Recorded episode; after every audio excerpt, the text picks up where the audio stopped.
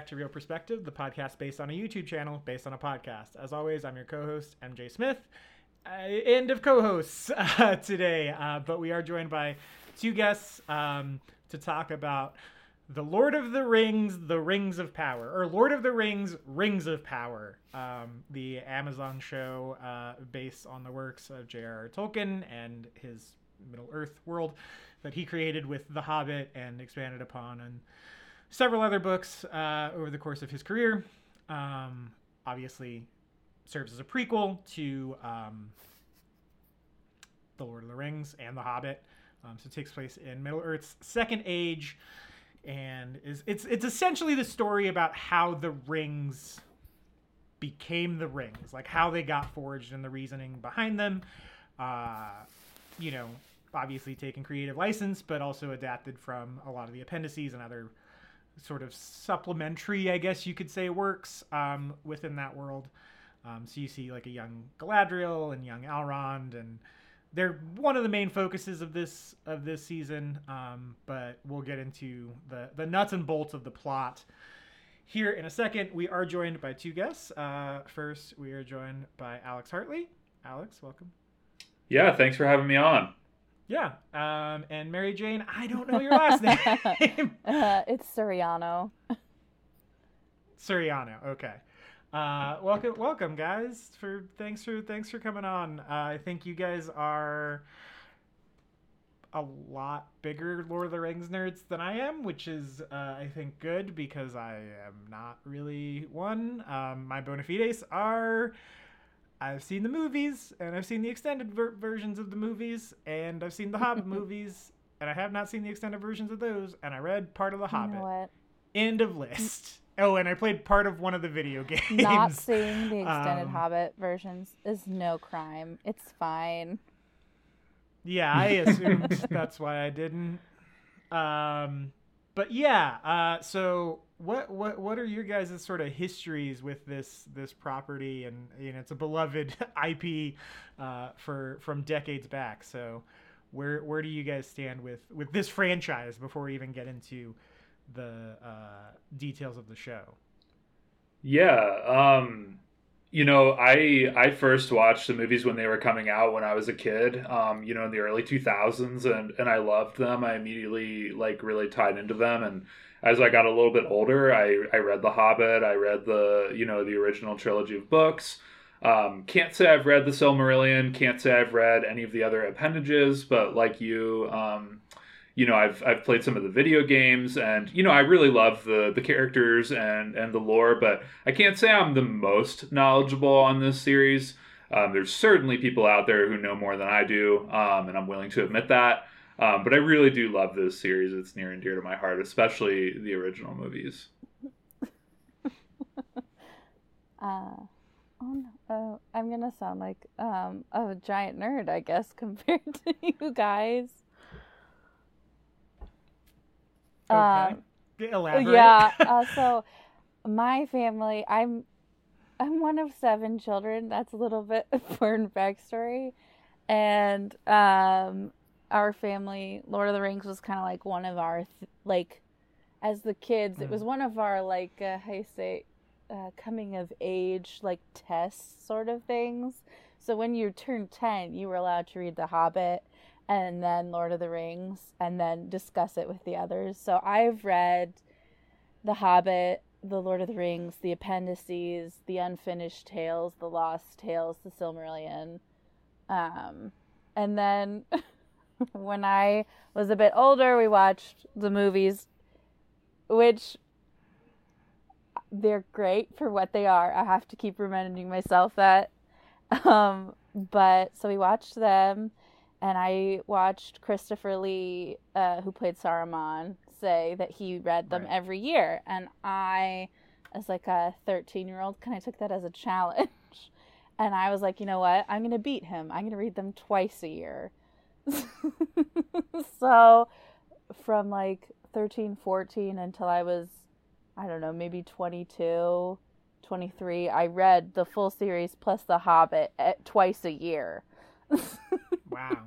So I I am slightly familiar with the source material.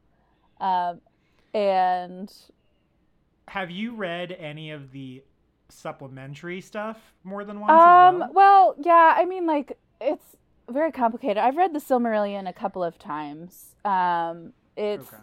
i really love the first part which is like the creation narrative um Mhm. but the unfinished tales and things like that we had those when i was a kid i've read them a few times but the newer stuff that they're coming out with like the lay of Beren and luthien and the fall of gondolin. I haven't read those yet um, but i have read like all the other stuff that they used to put those together. I do also know that this show was not using any of the silmarillion. Um, Okay. it only they only have the rights to the appendices which are at the end of the return of the king and anything that has already been adapted so the hobbit and then the three core books so that's why some of the things in the show are seem a little bit weird if you're familiar with any of the like deep lore or just in general and i think that they were kind of limited by the fact that they could only use this the like the little bits and pieces that he left of the deep lore in the back of the Return of the King. Got it. Okay. Um, yeah, so that brings us to the show, which is the sort of prequel to The Hobbit, um, and a lot of other stuff. But The Hobbit, as you know, within the the filmed adaptations of Tolkien's work, it's it's The Hobbit is, is the, Next one. The earliest, right? So this takes place in uh, the Second Age, and uh, the elves get yeeted out of Valinor, and they have to travel to Middle Earth. Um, and there's like a big war that we don't really see. War kind of settles down, but in the midst of this, this new there's a new character, a new challenger appro- approaches, and that is Sauron. And people don't really know what what a Sauron is or who a Sauron is. So um, they keep hearing like tales of this, you know, mighty warrior who's super powerful and you know wizard magic guy, and he starts leaving his symbol on people he kills or on you know in certain locations like a sort of Middle Earth Banksy. no one knows who he is though. um, so that's sort of the main thrust of the entire season, which is figuring out who Sauron is. Like, wh- where is he hiding? Is he shapeshifting? Is he like? They kind of have bits and pieces of who he might be. Like, they have names, but they're not like it's a bunch of different, like, disparate pieces of information. So that's like the main mystery for a lot of the characters is just kind of figuring out who this guy is and stuff like that. And then the the sort of subplots are. Um, a group of forest dwelling hobbits, um, the Harfoots, uh, who are dealing with uh, ET essentially. So, like at the end of the first episode, uh, uh, just a, a dude falls from the sky, and um,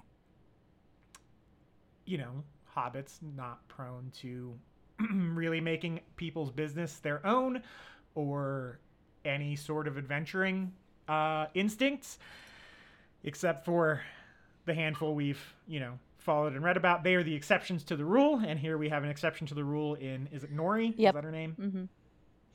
hmm Um, so Nori finds the stranger and tries to protect him, and there's there's that's her main thrust throughout is is sort of her growing friendship and relationship with him and how it sort of affects her and her family status within their sort of insulated society, right? Bringing bringing essentially an outsider into this, uh, whose identity is also technically still a mystery.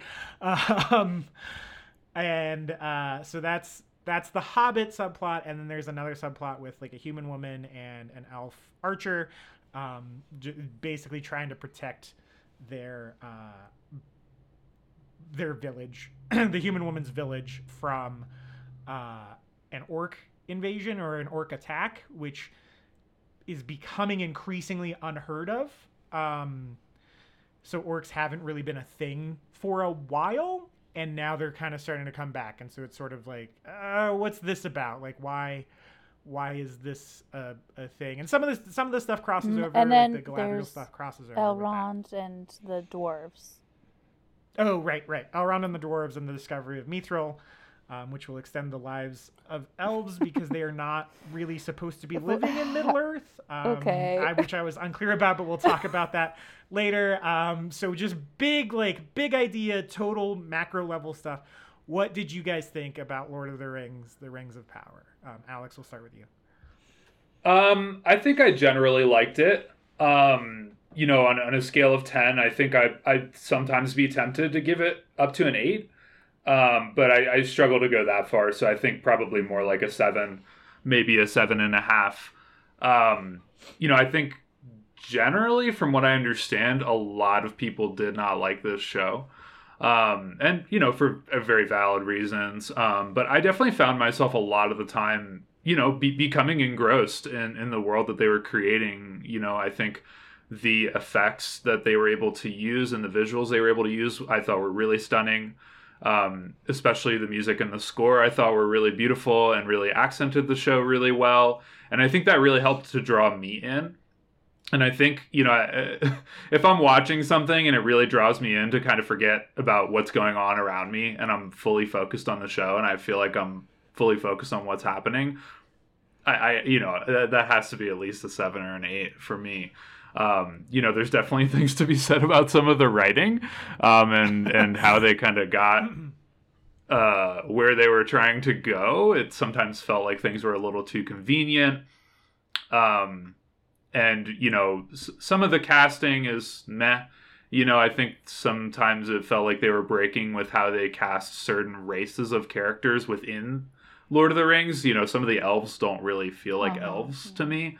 Um, you know, just various kind of things that would pull me out some some of the time. But generally, I did like this show, um, and I, I would recommend it to others. You know, people who like Lord of the Rings or people who you know are just casual fans. I would I would definitely recommend watching it. Cool, Mary Jane. Yeah. Oh, I have so many thoughts, many conflicting. I really wanted to love this show. There's so many things about it that I really love. Like, again, the casting, especially for the Harfoots and um, for Numenor and for the dwarves. Oh, so good. And I love Mm-hmm. this world that they've created in so many places and so many little bits and pieces of it. I was like, oh my gosh, this is good. This feels very Tolkienish. I'm I'm into it. But then overall it just kind of felt like they went so far into the world building and like getting it perfect looking in most ways that they kind of left the pacing and the writing to the wayside a little bit. And that was my originally like when I heard that they were compressing the timeline because all this stuff happens over the course of like thousands of years in the books, right? Right. But it's never specified because all of this really comes from like supplementary materials that were never like ironed out. It was stuff that Christopher Tolkien put together later. Um, most of it. But like it just felt like, oh okay, I understand they want to compress the timeline so that the human and the hobbit and the dwarf characters get to do more. Got it. But then now that I've watched it, I'm like, you know what? Actually, I think they shouldn't have compressed it so much. It's like they took like a thousand years and they put it into one weekend, it seems like. And I feel like a lot of the problems with pacing really came from that because you don't like in Tolkien one of the great things that he does is he lets you rest in certain places. So like you're not going to have just unending unstopping action, you know? Like the fight stops at some point and something else happens. You get to know the characters a little bit, you get to kind of breathe in the story. But I just kept having there were so many moments that were poignant, that were beautiful, but they didn't stop. Like there was no letting the moment breathe. It was just on to the next thing because there was so much to get done. Like um when they have to kill the tree and the elf is the elves are like absolutely not but they agree to do it you know like that's a beautiful moment very tolkien like this elvish reverence for growing things but like as he's like chopping down the tree they cut away. And i'm like wait a second. You just made that such a big moment and now it's gone. And i was like kind of having a little bit of whiplash. And the other thing that i really struggled with was the way that they handled the gore and the violence. Um Mm. i i was thinking about this and why did it bother me so much? And i think it's because like in tolkien for the most part when you get violence when you get like these terrible things happening he always connects it to the people who are lost and this and the people who are losing those people. So like in the return of the king in the books when they you know like fling the decapitated heads at the city. In the show you know or in the in the movies and in this show it's just kind of like oh well they're dead. They're gone. And it's just this horrible thing. But in the books he really connects it with the people who lost. He says you know this way as they're walking along defending their city they might see somebody that they loved for the last time in this horrible way. And that connects so much more deeply than just you know like like when they're defending the village and just these villagers are just getting like completely slaughtered in this this show. And like they're just getting their throats slit. And and no one's stopping to mourn them. Their Hmm. loss is never recognized. And i think that's what really bothered me is like the elves that died. They're supposed to be Arondir's like old garrison mates. They've been with each other for a thousand years right? But he never like beyond that moment where he's like trying to stop the blood loss he's never acknowledging the loss. He's never there's no outward grief. Yeah, there's no, there's no mourning, and I think you're touching on something that okay. I'll Yeah, lay my chips on it. I did not like this show. I did not like the show kind of at all.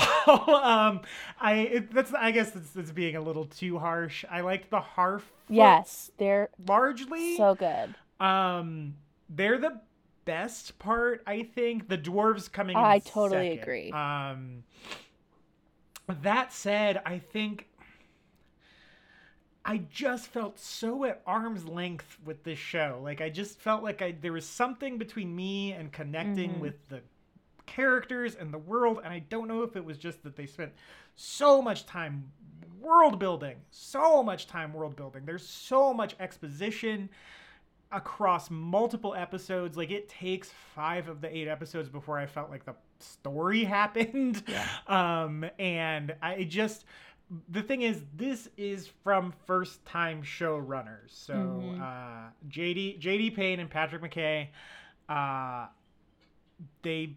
I mean, they don't have a big. They're uncredited writers on Star Trek Beyond, Godzilla vs Kong, and The Jungle Cruise, and then they created this show wow um so uh yeah and they also they, they so amazon's doing five seasons of this and they are they had to in order to get the okay for the show to happen they had to pitch all five seasons at once. So they know where this story is going from the beginning to the end.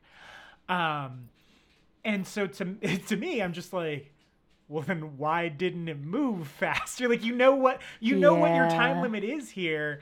So it just I, I don't know. Like you said he gives tolkien gives people room to breathe but this show it's it- it's so confusing this show because it's both boring Mm-hmm.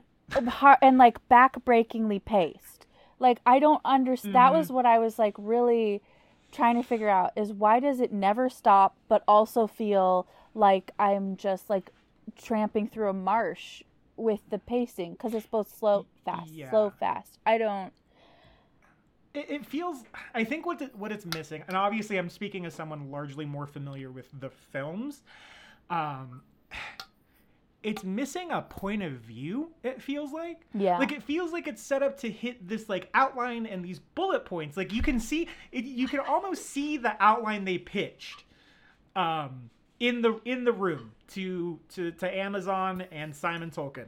Like you can you can see where their outline is, but when it comes to the execution of that, there's no like personality. Like you know, Mike said this on on his Real Rex episode. There's a there's a point of view when Peter Jackson is directing this movie. Like he uses weird angles. He, you know, he he ramps up the pacing like to, to slow and fast. Like it is a monumental monumental task to adapt something Mhm. like this. Like it it's got to be next to impossible. Like the fact that the movies work even a little bit, um, let alone as well as they do, is a, a miracle. Like I still there it's not my favorite franchise but i still don't know how he pulled this off especially coming from he being peter jackson especially coming from like weird gonzo horror movies that he made like with effects that he baked in his oven at home in, in new zealand like how he was able to one convince a studio to give him the money for those three movies and then two made them work somehow um is it, it really is astonishing um I and so- agree. I yeah. think I think it's a good point to kind of even bring in like I feel like a lot of the discourse about this show, especially online in like Lord of the Rings subreddit and circles and stuff, Mhm. Are people comparing this show to the movies, right? But I do think it's important to recognize exactly what you're saying, which is that the movies are like a marvel. like yeah the it's- movies are it's wild. fantastic at least in my opinion. I i really really mm-hmm. love the movies and so mm-hmm. many other people do. Like they're Yeah. near and dear to so many people's hearts. And can you really compare it? I you know what i mean? Like could you really go and compare it i don't i'm not sure that that's a, Because- that's the right like, angle the to, to take it from you know is what i mean completely different. Like Mhm. the movies have books that are like a tightly written narrative, right?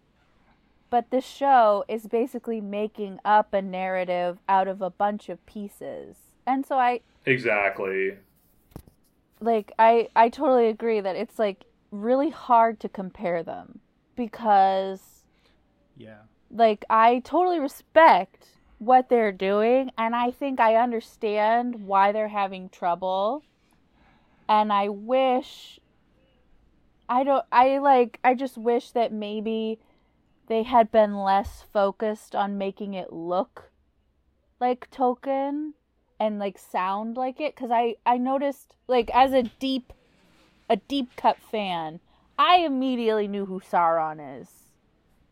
First of all, right like okay, right so sauron is this human that rescues galadriel from a, her her jumping ship because she gets banished to that's Valinor. so weird. uh, Okay, e- never mind.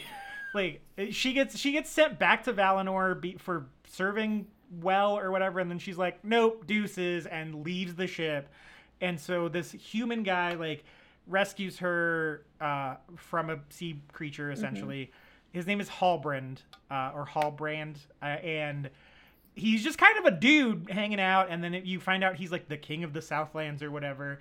And then the very big reveal is like, oh, he's not the king of the Southlands. He's been Sauron this whole yeah, time. Yeah, except but it's so telegraphed. and it's like and I think that they were like doing that on purpose. I did see some people like insisting to the bitter end that Gandalf's character would be Sauron, but uh okay, come on.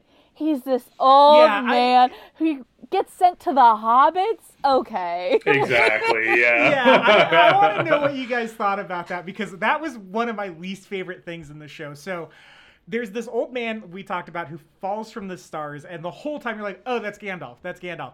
And then at the in the last like two episodes, these cultists show up, so and they're like, "What's up, Sauron?" And you're like, you're supposed to be like, "Oh my God, that's Sauron."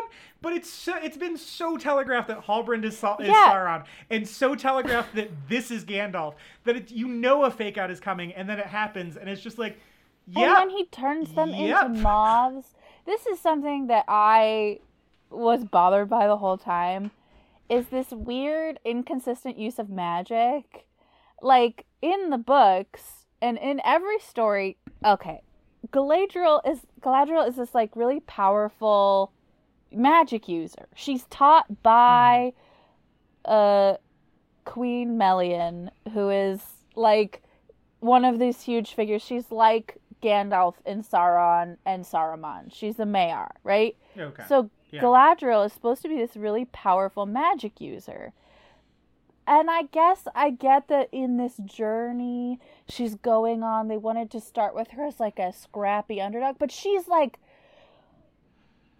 older than the hills at this point. yeah, she's like centuries old. She's like one of the, the she's the oldest person in Middle Earth besides like Mhm. Tom Bombadil, whatever. And and but like they make her like just a like a sword fighter and that Mhm. Yeah, she's like a skilled warrior. End of list And- of things about Galadriel. She's proficient. and then in. they give these random cultists who are there for five seconds this incredibly powerful magic and that really kind of confused me because it just seems like like I have no problem making Galadriel warrior. She was. Like the her one of her Right, names was Nerwen, which means man maiden, and it was because she was the tallest of the Val like she's the tallest elf in Valinor, and she was like a, an incredible warrior, very strong. Got it, cool, but like making that her only character so that you can make it so that she like is fooled by Sauron that just kind of felt so, kind of silly to me. Like, Can you imagine the discourse that would have been happening online? People were already saying that Galadriel's character is a Mary Sue. Can you imagine the discourse if she also had magic? People would have been losing their the the the manosphere would have been losing I their can only imagine. Well, it just it, the, the thing is, too, as once again, it's coming as someone not familiar with the books largely. I remember Galadriel using magic in the movies. So She the whole- does, Yeah. yeah. The, the whole time, I was like, "Isn't she supposed to be using magic?" The entire Yes. the entire series, every time it came to a battle or something where it's just like, "Oh, Galadriel's gonna magic her way out of the situation," it's just like, "Nope, more talking." And I was like, "What the fuck? Why?" and I'm I'm wondering if it's because her being taught magic is something that's not in the books they have to adapt, so they had to like Right. kind of like figure out how to get her her magic. But like, come but on. she is isn't she magical though like Um, in the books yeah. she does magic in the core She books they're does, and adapt they're, that's- they have so I think they're g- about to imply that the reason she has magic is because of the ring. And that really bugs me Oh, because yeah why can't she just be already a skilled magic user? And I think that's one of the problems with her character is they are trying to make her both this like upstart like fighter, but also this incredibly ancient pat like old wise person. And it's like you can't do both. Just let her be old. Like all I I agree. I definitely think like a lot of the time it seemed like they couldn't really decide in terms of like you know one of the first scenes of the whole show is her like taking down this like big troll, Mhm. right? And just doing these badass like combat moves and clearly like exhibiting some extreme uh prowess in combat and and and intelligence and cunning, you know, uh wisdom of, of what's going on. But then at the same time it seems like most of the other elves don't like recognize that in her. Like they don't like acknowledge that. I don't know. I thought that was really strange. She's like at the same time this amazing intelligent wise old experienced warrior and like leader but then like all the other elves are like shut up galadriel you don't know what you're talking about well like and how can it be both ways like that doesn't make Yeah. sense And the show is missing a magic character Uh-huh, in the season, yeah. right? Because like Gandalf is like learning his powers or relearning his powers. Whatever's going on with him is going on with him, and he has a diminished like power set.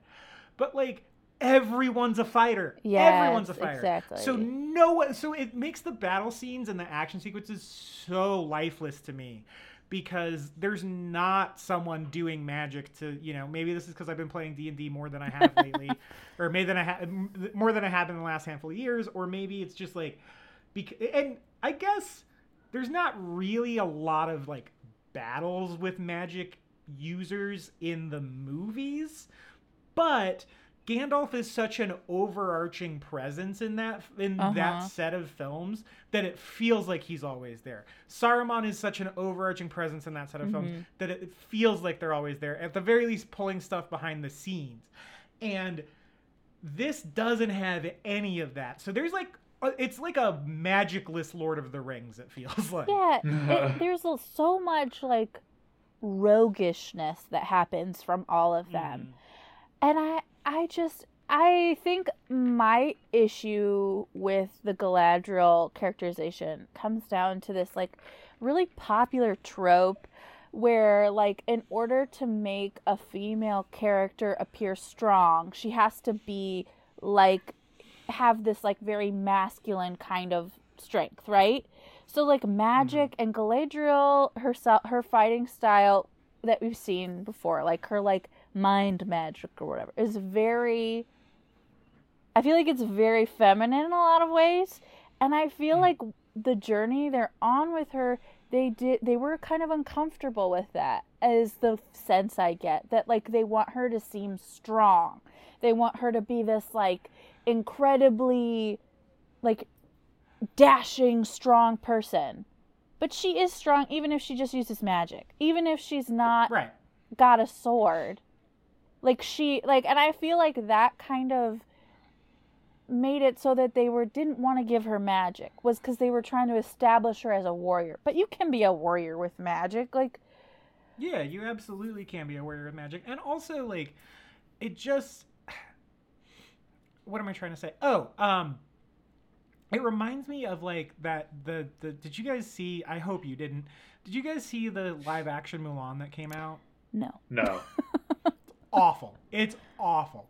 It is maybe the worst of the Disney remakes. Um uh it's so bad. But the, the the the worst thing about it is that they basically tell Mulan that she's special because she has the force.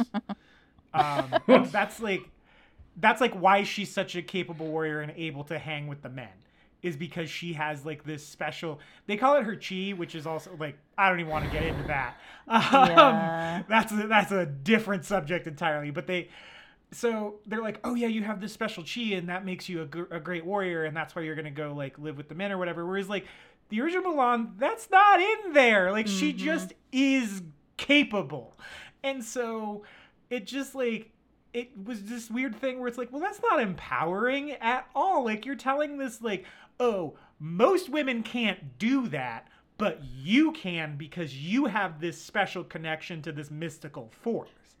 And it's like, well, wait a minute, wait a minute. Like, why why can't she just be good at stuff? Uh-huh. And that's the That's really lame. It sucked. It's man, that movie's terrible. That's the other thing that Um, bothered me about this show actually was the female a lot of the female characters, especially the like Bronwyn. Mm, mhm. Who we haven't even talked about Like yet. uh first of all, I, I looked. I checked every scene she was in. Every other woman is dressed normally. That bothered me so much, dude. She's in like she's in like Prada and her son is like literally wearing like a bag. Like Like she's how is this how is this like she's wearing these like beautifully like dyed clothes and everybody else is wearing like garbage, literal garbage. I get if you want to put her in color, go for it. But why does Sure. her boobs have to be out and her arms? It's like the dead of winter. Everyone else is wearing like winter coats and cloaks, and she's not cold. I okay. oh god. Like w- this every time I saw her, I was so bothered by this. I was like, for the love of all that is holy, can someone please just get her a shirt? Like let her be warm.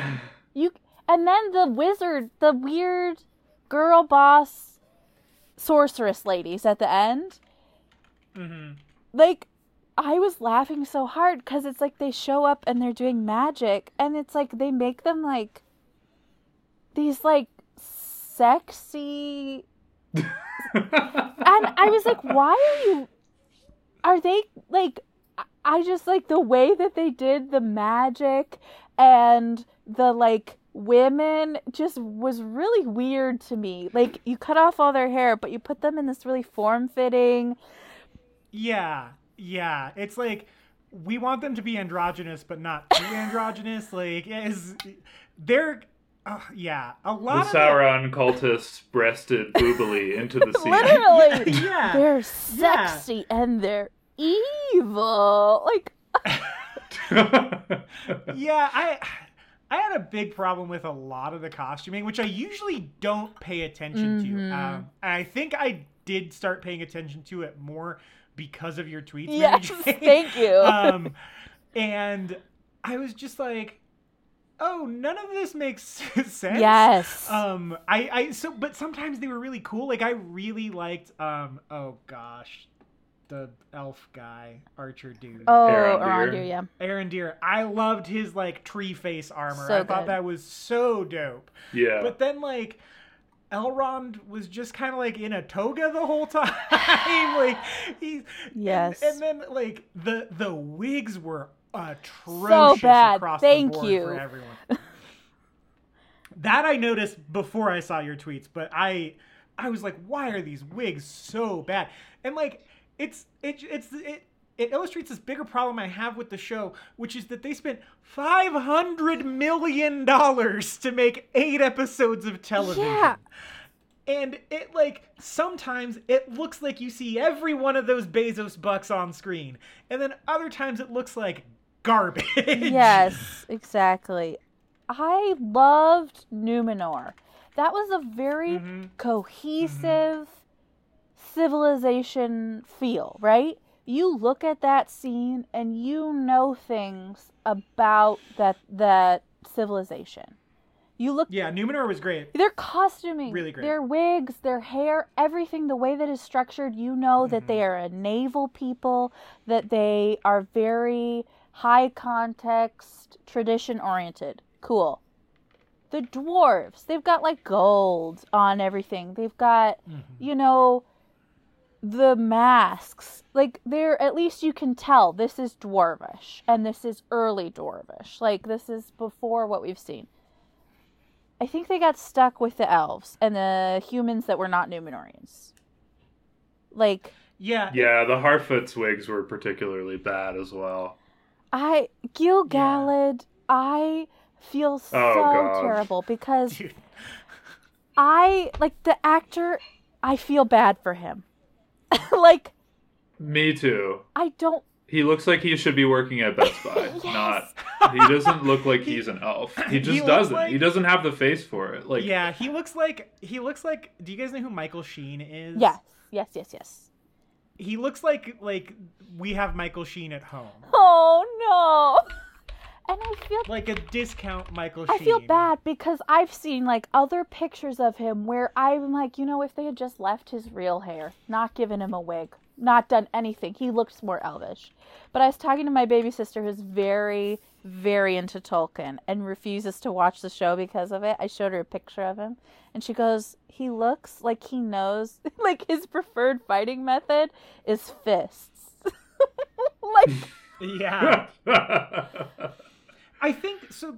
There's this. I you know, I feel like we're having a hard time in the industry right now finding people who look like they fit a time that's not this one. yes. Like just there are so many people in working right now who just l- have such like I've heard it said like they have a face that knows what an That's iPhone exactly is. what I was about to say. You can't it's like i think that they didn't want to typecast elves and i totally this is the Mhm. problem you don't want to say elves can only have a certain phenotype a certain look right because then Sure. Right. you don't want to get into eugenics i totally i'm support that 100% but i also just think that some people look like humans i don't know Yeah. Yeah. No, you're right. Yeah. You're right. There's like a certain facial structure, especially with the previous films and such, that they've established that certain. It's it's just I, th- I really think it's a facial structure thing. Mhm. Like I, I really think that that has more to do with it than anything, at least in my opinion. And honestly, I think Arondir looks the most Yes, elvish of I anybody in the show. He I looks wish- like an elf. yeah. Yeah. His eyes, his face structure, the way that he like just enunciates with his face, Mhm. right? Like he looks and acts like an elf in, in my mind, from my understanding of the movies and the books. Almost nobody else does, in my yeah, opinion. and this is something that I struggled with as I was watching it. Was like in the books, elves, you know what an elf is. They're almost like aliens. Like an Mhm. elf walks by and there's like kind of this like aura. I was saying that maybe they should have like had a glam filter like they did in the movies. Because yeah, yeah, because he, he gives I thought these- that was cool. I like works. it that. does it works. work. It, gi- it gives them like a mysticism that's totally missing from this show. because I think that is their biggest issue is that these elves are just like maybe too ordinary. And I think that they were trying to Mhm, do that and I mhm. respect that. Bring elves into the real world. But also you have this weird tree curse that doesn't make any sense, whatever. And then like but they're two of Middle Earth, but they're like it's very confusing because like the way it's set up, there's the Sylvan elves who are very much ordinary normal people. Like I totally get Mhm. that. If you want to have Sylvan elves who are just like whatever. But then you have like Galadriel who is supposed to have these mystical powers because she was born in Valinor and because of everything and they're supposed to be like removed from Middle Earth, occupying two worlds at the same time. Why not let them do that? Like, let them be elves. Like, the, they did such a good job of making the Hobbit, proto Hobbits, so very, very hobbity. They Yes. disappear in like a second. They have camouflage. They're very like humans don't don't get to see them. That's great. The dwarves, I loved seeing Khazad-dûm and seeing like Mhm. these pieces of dwarven culture we lost. But like the elves, it just feel like they got lost. Yeah, I will say I feel they did a good job of continuing almost the theme from the films where when an elf dies, like time stops. Mhm. You know? Um, even though like so so the plot line, right, where Arondir is captured by the orcs, Yes. right? And then he's like put into like forced labor or whatever. right. And he finds his buddy there who I think we've never Mhm. met before, who's also an elf. I think Um, for second and on then that guy dies in like the rebellion, right? Oh yeah, you no, you're right. We did meet him once. Um, and then he dies, right, when they're trying to fight the orcs. Yeah. I think they did a good job in that moment, and also just illustrating that like elves aren't supposed to die, Mhm, right? They didn't even know what death was until they came to Middle Earth, and I did like that they continued that theme, um, especially from the original movies, because I loved how they did that in the original movies as well. Yeah, it's very Catholic, right? Which Mhm. Tolkien Tolkien was Catholic, and so it's like a very like Valinor's paradise, and then it gets corrupted in their sense. Yeah, of, there's you know Middle Earth, but I I am a little like I that's why a little bit one of the things that I was a little bit bothered by was the curse, the like like the tree dying. yeah, yeah, So unclear. But like I think that one of the most interesting dynamics is the gift of men. Which in the Mhm, Silmarillion you're told the gift of men is death. But not just death. It's that men get to do whatever the heck they want and then they die and go no one knows where. For elves, Right. they are bound by a very specific fate. They don't get free will. They get eternal life, but they don't get free will.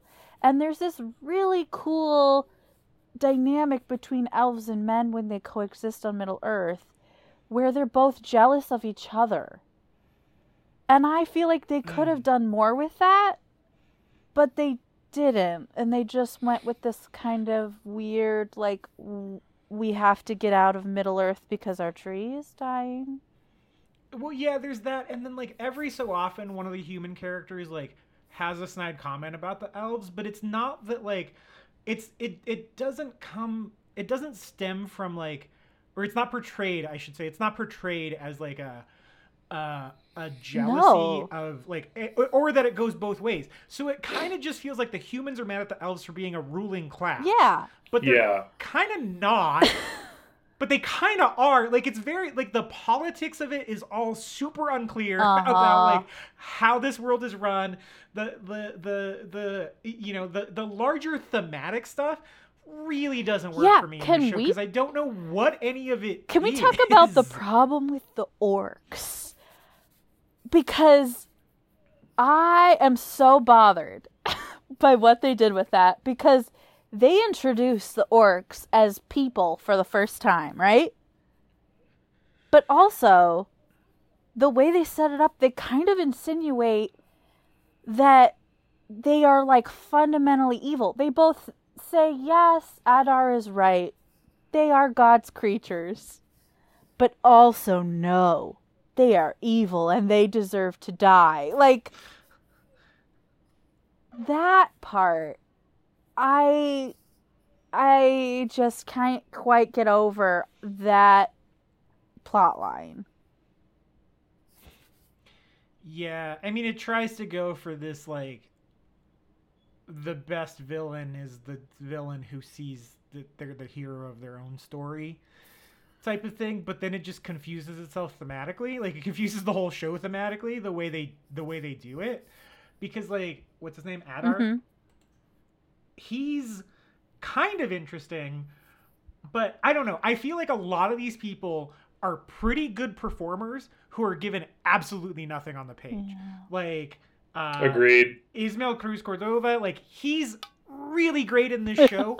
that character is so bland. Like he's just done nothing. He's just A hundred percent. nothing happens with that character. He's not interesting, but the performer is really Yes. compelling to watch. And so you're just like, I like looking at this guy. One, he just has an interesting face to see on camera. Um, and I like seeing an interesting face on camera. Um, uh, there's I don't know if you guys watched the, the the spooky Marvel, but there's this woman in there who has just like a really interesting face. Like I was just like glued to watching her. Uh, I don't even remember what character she was or her name.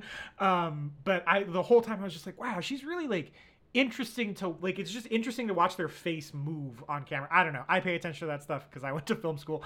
Um, but this guy like he's just so interesting and the way he carries himself is very like very much within that character like he embodies the Mhm. character very well and then the script doesn't have that character like you can it feels like every character choice is coming just from the performer and not the script Yes. Absolutely, and I wonder like how much of that has to do with like, and it seems like y'all potentially agree that like he seems the most elvish on the show, Mhm. right? But maybe it's because he doesn't actually say that much, I don't know. right? Like he doesn't actually have as much to say as like Elrond or the others, I where some of their dialogue is like, wouldn't Elf really say that? I think Elrond is actually Elrond and Galadriel. I thought were really great.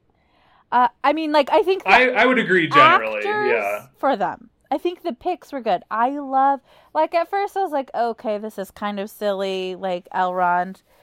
But like I loved that dynamic between Elrond and Durin and Mm, yes yes. Agreed. they had really good I chemistry thought that that storyline was probably the strongest of all of them, even though again was. it falls into this weird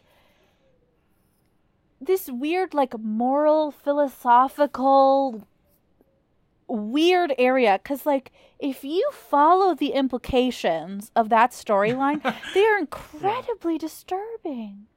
Yeah. Like for the love of of of this whole other race you tried to save them right? You didn't even have to do that. But then because of a leaf a leaf because of the leaf from your tree of friendship you woke the balrog and you just doomed your entire family and civilization to destruction like that i was like i'm so confused because it's Yeah, I almost thought. Sorry, go I was gonna say it's like almost saying it like, oh yes, that friendship, that's good, but also ultimately every act of friendship and kindness is futile because it all leads to destruction. And I'm like so confused by what they're trying to say with that. I don't know. that is pretty like concerning. I, I will say, almost in a in a humorous direction, like when they have that initial conversation, right? Durin comes to I forget what city they go to, um, where he goes and has dinner with Gil-galad and Oh, Elrond. yeah, uh-huh. And, he's And like, "Where'd you get Gil-galad's this kinda like- yeah, he's kind of like goading him on and all the whole thing. And then, you know, Gil-galad's basically like, yeah, Elrond, we set you up. Like, you have to try to get the Ugh. mithril from the dwarves, right? So, and that feels really gross. And um, Durin's leaving, and Elrond is telling, trying to tell him, hey, um, he basically goes to him, and, and I, I think they might have missed some of it, but it's implied that basically he explained to him, yeah, my whole people are gonna die unless you like give me this mithril, right? And Durin's response is just like, "Oh, okay," Yeah, Yeah. yeah. and it was like, "What?" Yeah, like, it sets up. They have such a great dynamic, and they they have it sets up this potentially like really interesting conflict within Durin to like you know have to reckon with that, and he's just like, got it. Like he's like just it's like, weird. "No yeah, problem, he like Chief." he you know he breaks down later when he realizes he's not going to be able to help him, Mhm. and he becomes more emotional later in the series. But when he tells him that, you'd think he'd be like, "What are you talking about? yeah, Are you like joking? Yeah. You know what I mean? Like you think he'd be pretty like shocked or surprised or be like, "Y- "That's not real. Like you're you're you must be mistaken, Elrond." Yeah. But he's just like, "Oh, okay, sure." And yeah. Well, and It was like, "What are you talking And the way they Like- set it up- I thought for sure it was a ruse. Yeah, I thought Gil, I thought Gil-galad was playing Elrond. Yeah. like a fiddle because he tells him like, "Oh, we set you up. You have to go get the mithril," and it's like- just like, okay, that sounds evil. That sounds like some stuff an evil person would do. And then he like he goes and tells him that, and I was just like, oh, that sucks. Like, and is interesting is more interesting too that. Elrond is going here under false pretenses that he doesn't know about. Like that's a really interesting conflict to have show up in this show. And then Durin's just like, all right, got it, buddy. Like anything, anything from my homeboy. And then like you find out that uh, it's just been the truth the entire time, and you're like, well, what the fuck? Wait, why?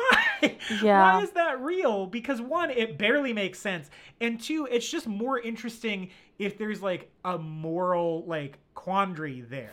Rather than just like, oh yeah, everything, everything is true. Like, Yeah. The the show has such little conflict it feels like. Like the conflicts are so small scale Or so episode to episode. They're resolved way too quickly and That- easily too. that yeah. They're they're so conveniently solved. Like everyone's just like i have problem and then someone's just like problem solved and then it, it moves on. Yeah, I I think that is so true cuz I think that what I was looking for is the creative solutions.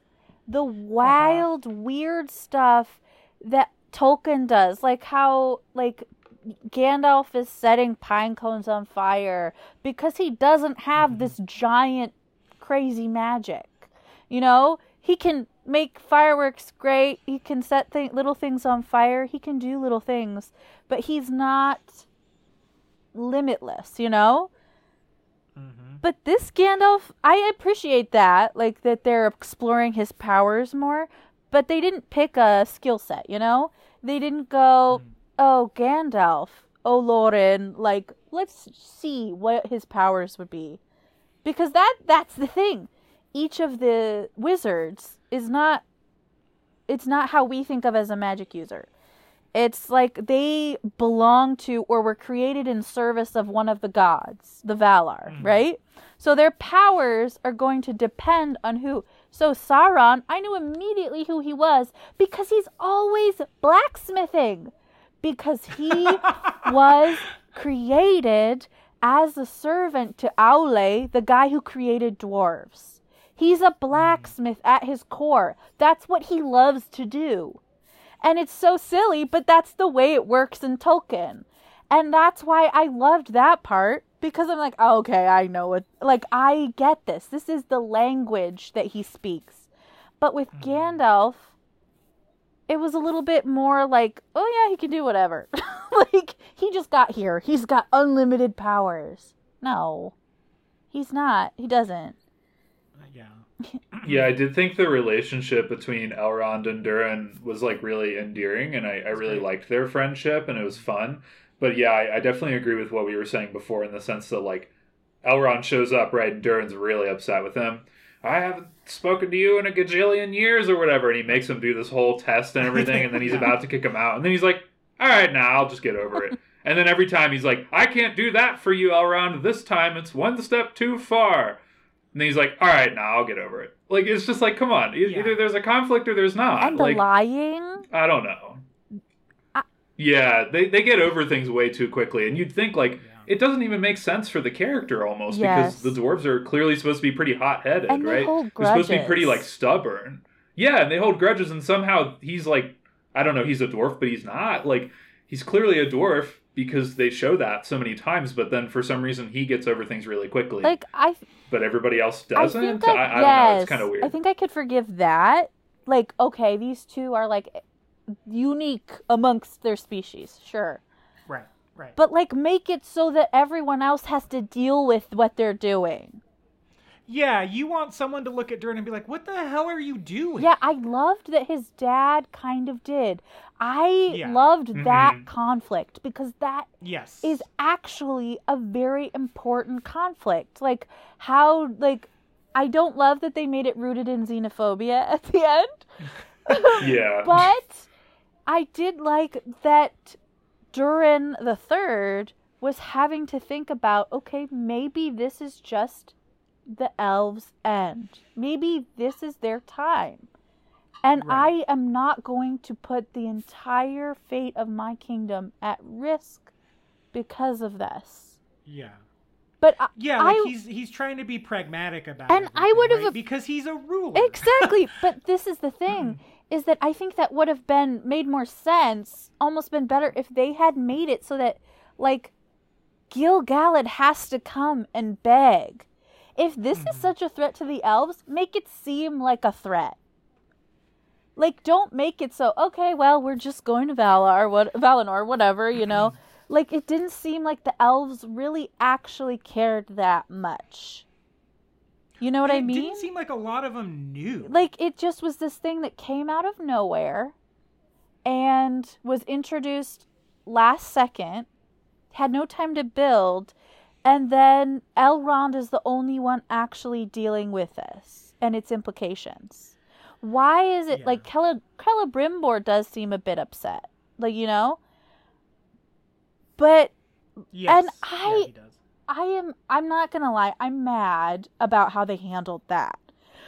Because the way it was supposed to happen is that Sauron wheedles his way in gradually, teaches them how to make stuff, and then uses that against them. And it's like this political intrigue kind of thing. And this happens in half an episode. he just like shows up and he's like, "What if we just like made rings like this?" And they're like, "Okay, sure, guy we've never and met Galadra's before." like, Yeah. wait, hang on a second. Did I trust somebody when that was the I was so mad at how Galadriel was just like Galadriel was just like, You're a king. And he's like, No, I'm not, I stole it from a dead guy. And she's like, No, I know you're a king. And I'm like, No one is asking for citations in this whole show. Not once. When Yeah. when Elrond says we're gonna die, the dwarf doesn't say prove it. Like yeah, right. he's just like, "Oh yeah, sure." Yeah, that's a big ask, man. Gala- like that's a this is some pretty heavy information. She meets one guy on a raft in the middle of the ocean. She sees that little thing and she goes, You know what? He's a king because he has the seal. And I'm just like, What? Since when did we Yeah. like like this is so out of character for everyone to just trust anybody and like yet be distrusting? It's so full of contradictions. I think that's my issue. Is that yeah, it, no, it yeah.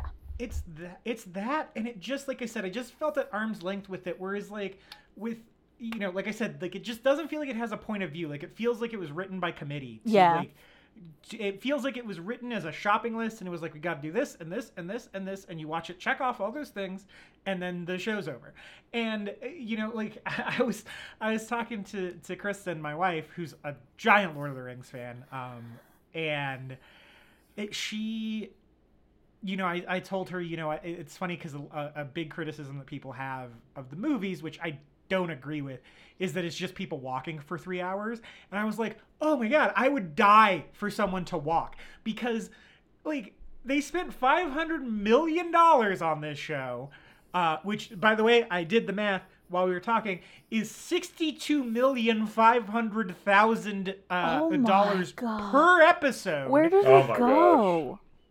Exactly. Because they're so stuck in so many of these characters are stuck in one place for so much of the runtime. And it's like, well, okay, hang on a minute. Like this show is about like or this this series is about like people traveling and having these epic adventures in different locations and it I got I think this is why I got so bored with the show is because we spent so many so much time in one location with every single one of these characters whereas in Lord of the Rings and I understand that the show is not about like a journey to accomplish a thing It should have been. right? And it should have been, but it should have been. It, honestly, the main thrust of the show should have been Galadriel traveling around trying to figure out who Sauron is, like just solving mysteries, like almost kind of the way they do Mandalorian, where it's just like he's bopping around the galaxy doing stuff, Yep. right? So like, Yeah. she's she's trying to like, and there's an overarching theme of him like protecting Grogu or whatever, but like she should be like bopping around Middle Earth, like trying to find out who Sauron is, and then like meeting all these people along the way and helping them with their various conflicts, and then moving on to the next And thing. And you can still push this that who is Sauron narrative forward along with each Yes, and they could have fixed the timeline with that because Mm-hmm. you can meet a human in one episode and never talk to them again. That's fine. Like, Mm-hmm. give it one episode every hundred years or whatever. It would have been made sense. Okay, you meet this guy Annatar at the beginning, and he's with Celebrimbor. You say hello. Have you seen Sauron? No. Okay, bye. And then you circle back around, and he's still there in another like thousand years. And Celebrimbor is like, actually, this guy's real sketch. We don't trust him. And you've been hearing things, and you're like, sounds good. Like Yeah. Y- Yeah. it could have fixed so much if you just picked a POV character. I totally agree. And it didn't even have to be Galadriel. It could have been literally anyone. They could have made up an elf from whole cloth. You know? Yeah, I mean, it could have been. uh Oh gosh, the Archer guy. Oh, Aaron- Aaron Aaron Aaron- Deer. yeah, it could have been him. Like Yep. he's he's basically Elf Mando. Yeah. right? Like he's very similar to the character. Just do what works, right? Like it just I don't know. I just felt like I was just like, okay, you spent five hundred million dollars. I'm gonna keep harping on that. But Yeah. so much no, it's so much Um, because you spent half a billion dollars on one season of television and then like didn't vary the locations like there's no snow in this like i remember how like snowy everything was for large parts of Yeah. the movies like it was interesting to look at but here it's just like forest it's because it takes place in a looks great, weekend. Numenor looks awesome That's why. but they spend so much time there because what oh because it takes place in a weekend yeah. yeah Whereas there's like a Yeah. time scale in the movies. Mhm. It's taking place over the course of like a year or two. yeah and that because they have to walk like it makes sense when galadriel showed up at the forge with the guy still alive i was like how'd they get there so fast Mm, mhm. and like i Yeah, I definitely felt that way with like when I mean just the whole storyline of Numenor. Like I, I really liked Numenor too, but it followed kind of that same theme we've been talking about where like she's like, Okay, will you help me? No. Will you help me? No. Will you help me? No. Will you help me now? Uh yeah, I saw these leaves fall off this tree. So I'll actually send a whole battalion to help you. even now. and Yeah. me Like I don't why know. would she it didn't really go like they Wh- I agree. Why did she go with them? i have no idea like don't you have to take care of Numenor? Yeah. Your dad is very sick. That doesn't you you have Elendil. He knows what he's doing. yeah You can just send him. And I think, you know, they tried to build it as like a, a you know, it's like a solidarity thing. She's like, "No, I really believe you now and I'm even going to come with No. you. This is how important this is to me." But sense. she wasn't really like helpful. Like you didn't really need to be there. and Um but then they get there so quickly mm-hmm yeah it's like right? a day it almost trip felt like like late late Game of Thrones, where it's like, well, you know, I I know earlier in this series it took us like two seasons to move like, you know, two miles, but now we can just get places by teleporting. yeah which, And like yeah. the Tolkien stuff is all about the journey, right? Like Yes. it's all the stuff is exactly like the the the walking is the point. yes That's a really, really, honestly, really solid way to put it. And Pretty succinctly, like Yeah. that's probably how they could have made this show I better. think that that is really what bothers me is that they're like definitely like they're just jumping between plot points and also so Mhm. quickly between POVs. I'm Mhm. like I got a bit confused at a couple points cuz I accidentally skipped half an episode and didn't realize it. Uh because I was just like I had accidentally skipped from one uh, I don't know, or Bronwyn part to another and like Mhm. missed all of the stuff in between and I was so confused. Each episode is over an hour. How do they manage to do both so little and so much? I think plot wise, they do a lot. Character wise, they do so little. And I think that's what disappointed Mhm. me. Is that Yeah. Well, there's like, the only sorry, I go was going to say, how did they grow? How did they change? Like, I guess Galadriel did, sort of. Mm-hmm. I will say, like, one thing that I did notice when I was kind of like putting my thoughts together for this was that there was a theme of kind of breaking with tradition, right? Um, and I think that that's kind of a theme in the original books and, and films as well, right? You know, Frodo is following in, in Bilbo's footsteps Right. and being a hobbit that causes trouble, right? That goes into the outside world and goes on an adventure. And I feel like there are some characters here who are doing the same, right? Galadriel is going against all the conventional wisdom. Elrond is as well. Um, you know, by being friends with the dwarves. Uh, Arondir is by having a romance with a human. And then Nori is as well, right? By kind of doing a similar thing to Frodo. So I did think that that was a kind of a cool theme. Um, and to me, that almost felt like, you know, I know I've I've been on this podcast before to, to discuss Star Wars and how it's all about the Skywalkers, right? And how they, they have those same themes that keep going through. I feel like I actually kind of appreciated that here, that they're kind of trying to make that a theme Yeah. and continue that in this TV show of like, you have to break with tradition sometimes to do what's right or to try to, you know, uh, save the world, you know? Yeah, and it's I mean all Mhm. that is very like by the book, uh, which is not a problem by the way. Um I, Oh, I and don't mean this Durin, Durin too. Durin with Yeah, the dwarves, Durin, right? He yeah. breaks with tradition. He doesn't want to do what the other dwarves want to do. Yeah, and all that is very by the book heroes like heroes 101 type of stuff, which by the way, like I said, think is a good thing. Oftentimes I feel like Occam's razor is oh, yeah, I'll make this point. I feel like Occam's razor is the best way to approach making something, which is just like the easiest solution is the best solution. I use Breaking Bad all the time as that like the there is nary a surprise in the series finale of Breaking Bad. It is one of the best things I've ever seen on television. Um, however, this is so predictable and so telegraphed in its predictability that it, you're just you're you're waiting at the reveal Mhm. for the thing to be revealed. Yeah, no that's doubt, no doubt. that's not a way to do it. Like I hate, you know, and and um, like take Knives Out for example, which is a movie that is one very good, but uh, I've been talking about this movie a lot on the podcast lately. it's not been on purpose, but Knives Out is this mystery movie, right? And it's this who done it, and you're supposed to try to figure it out along with the character.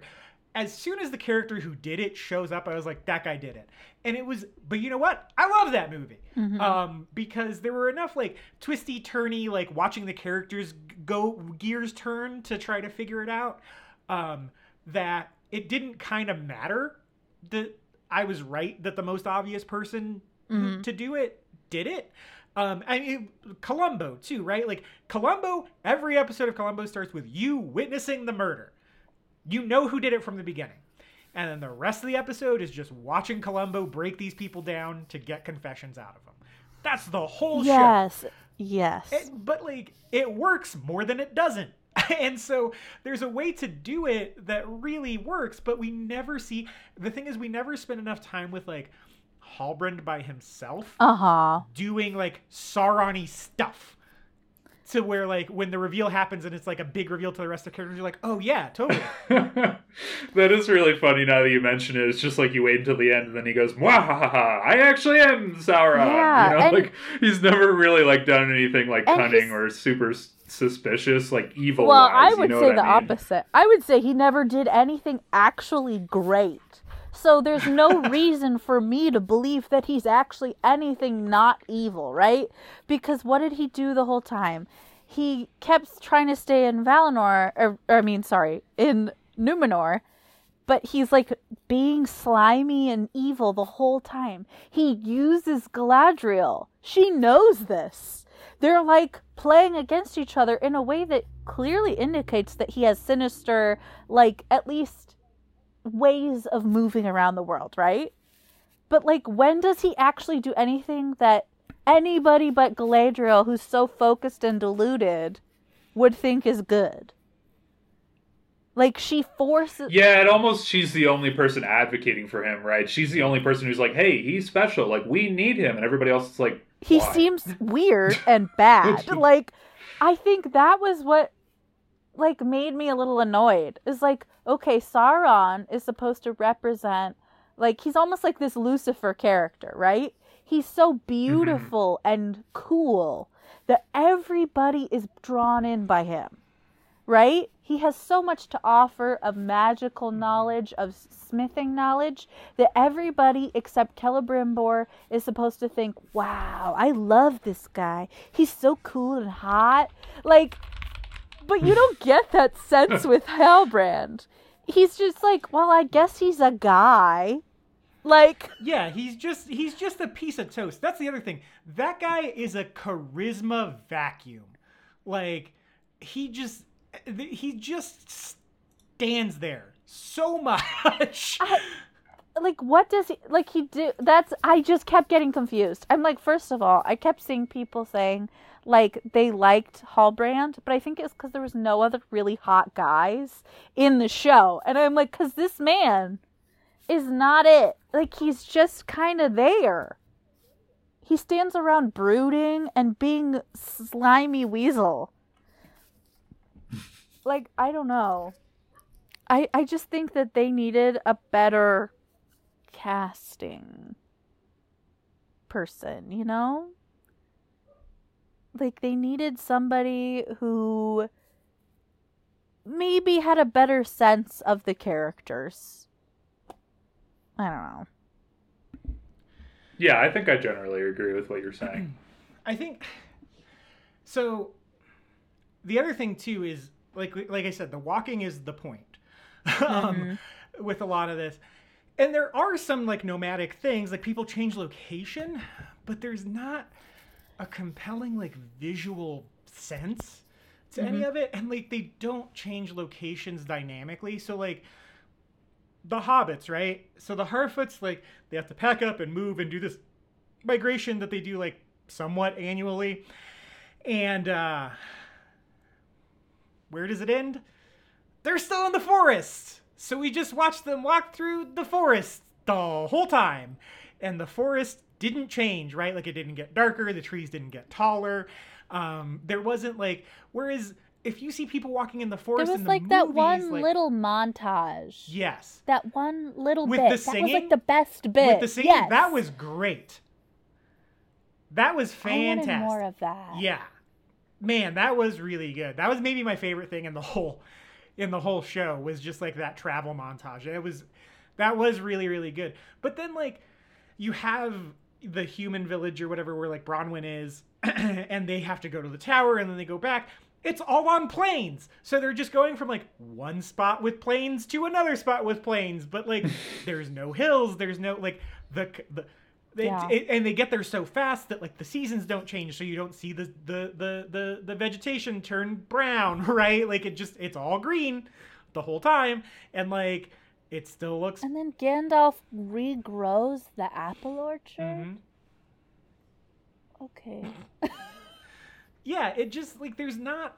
I don't know. I forgot. So the other thing is J.A. Boy, but Bayona directed the first two episodes of this show and I forgot that. I think I did know that at one point and I was just like this is boring to look at. Like I do not like looking at this show from like a blocking standpoint like all the characters are just like they're facing each other talking shot of one character talking shot of the next character talking wide shot of the two of them talking rinse and repeat for the entire length of their conversation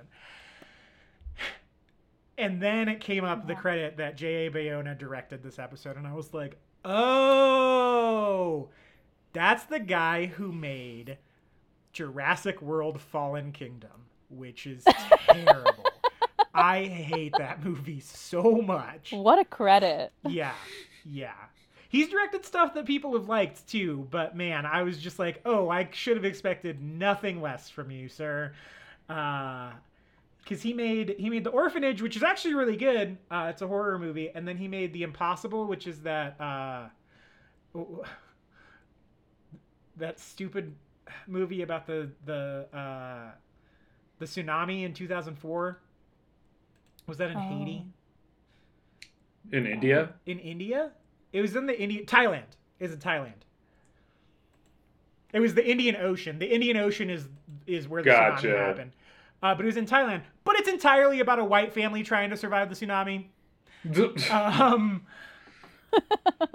Yep, and then he directed a Monster Calls, which people really liked, uh, but I have not seen. So he might be he might be good, but I've only seen The Orphanage, which is good, and Jurassic World: Fallen Kingdom, which is garbage. So I and that was the one that stuck. That was obviously the more recent of the two.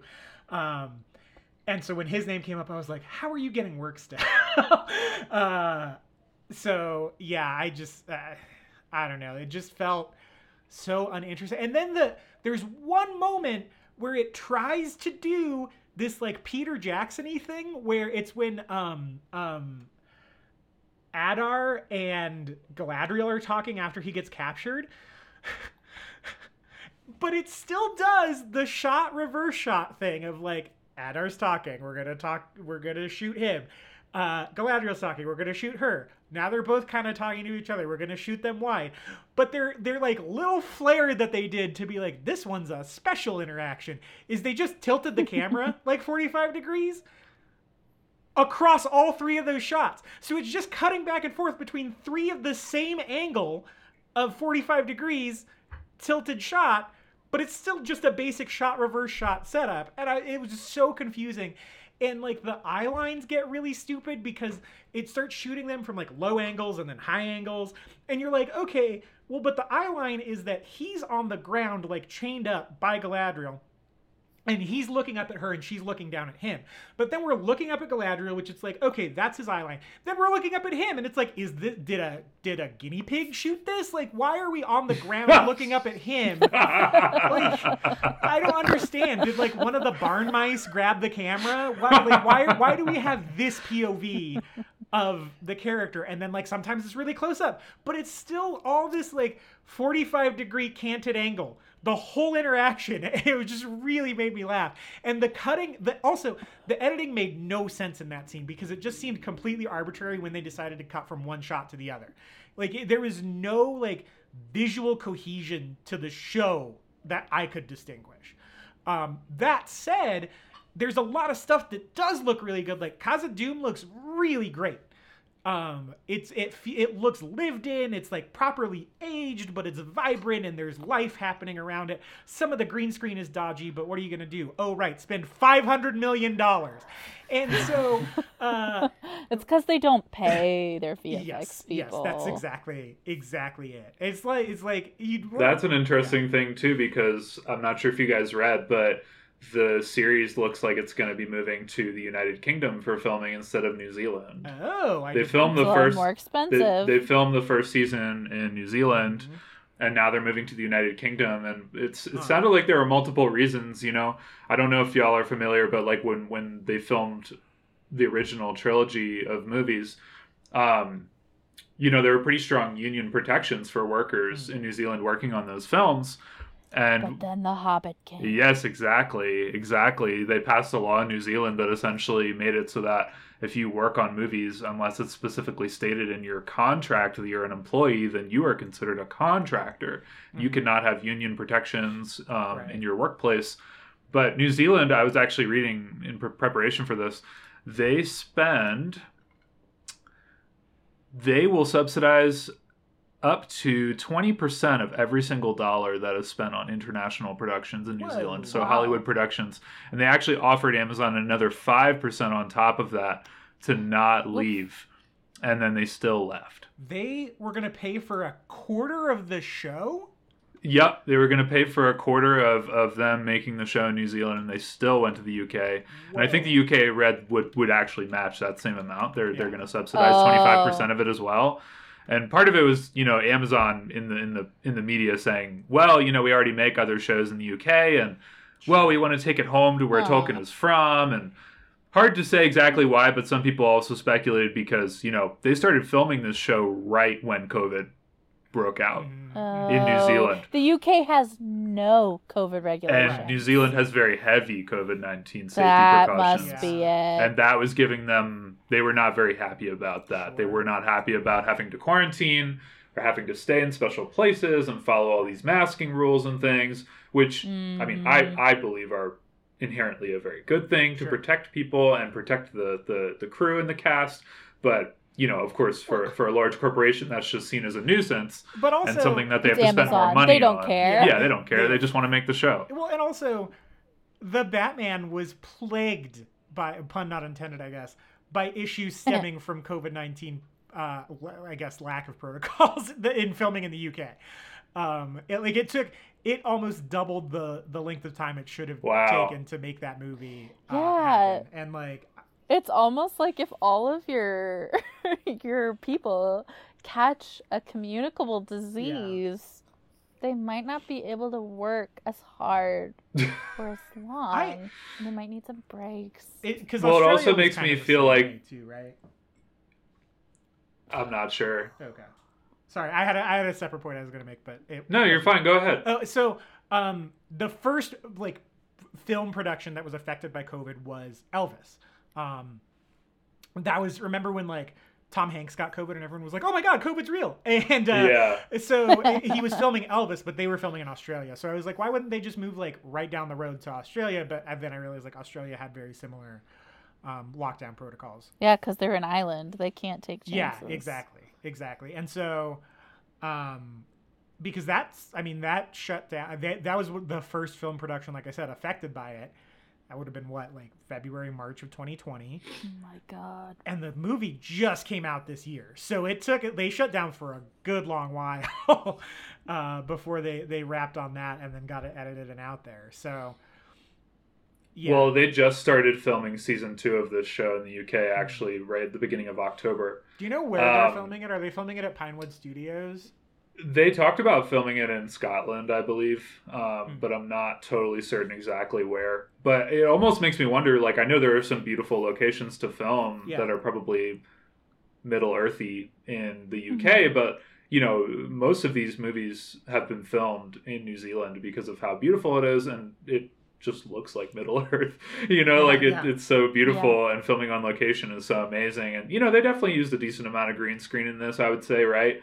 I'm not sure if y'all would agree, but it, does that mean they're going to use more because they're moving to I- the UK? Like, yeah, I almost That's a good question, but I will say Game of Thrones filmed a ton in like Northern Mm-hmm. Ireland, yeah.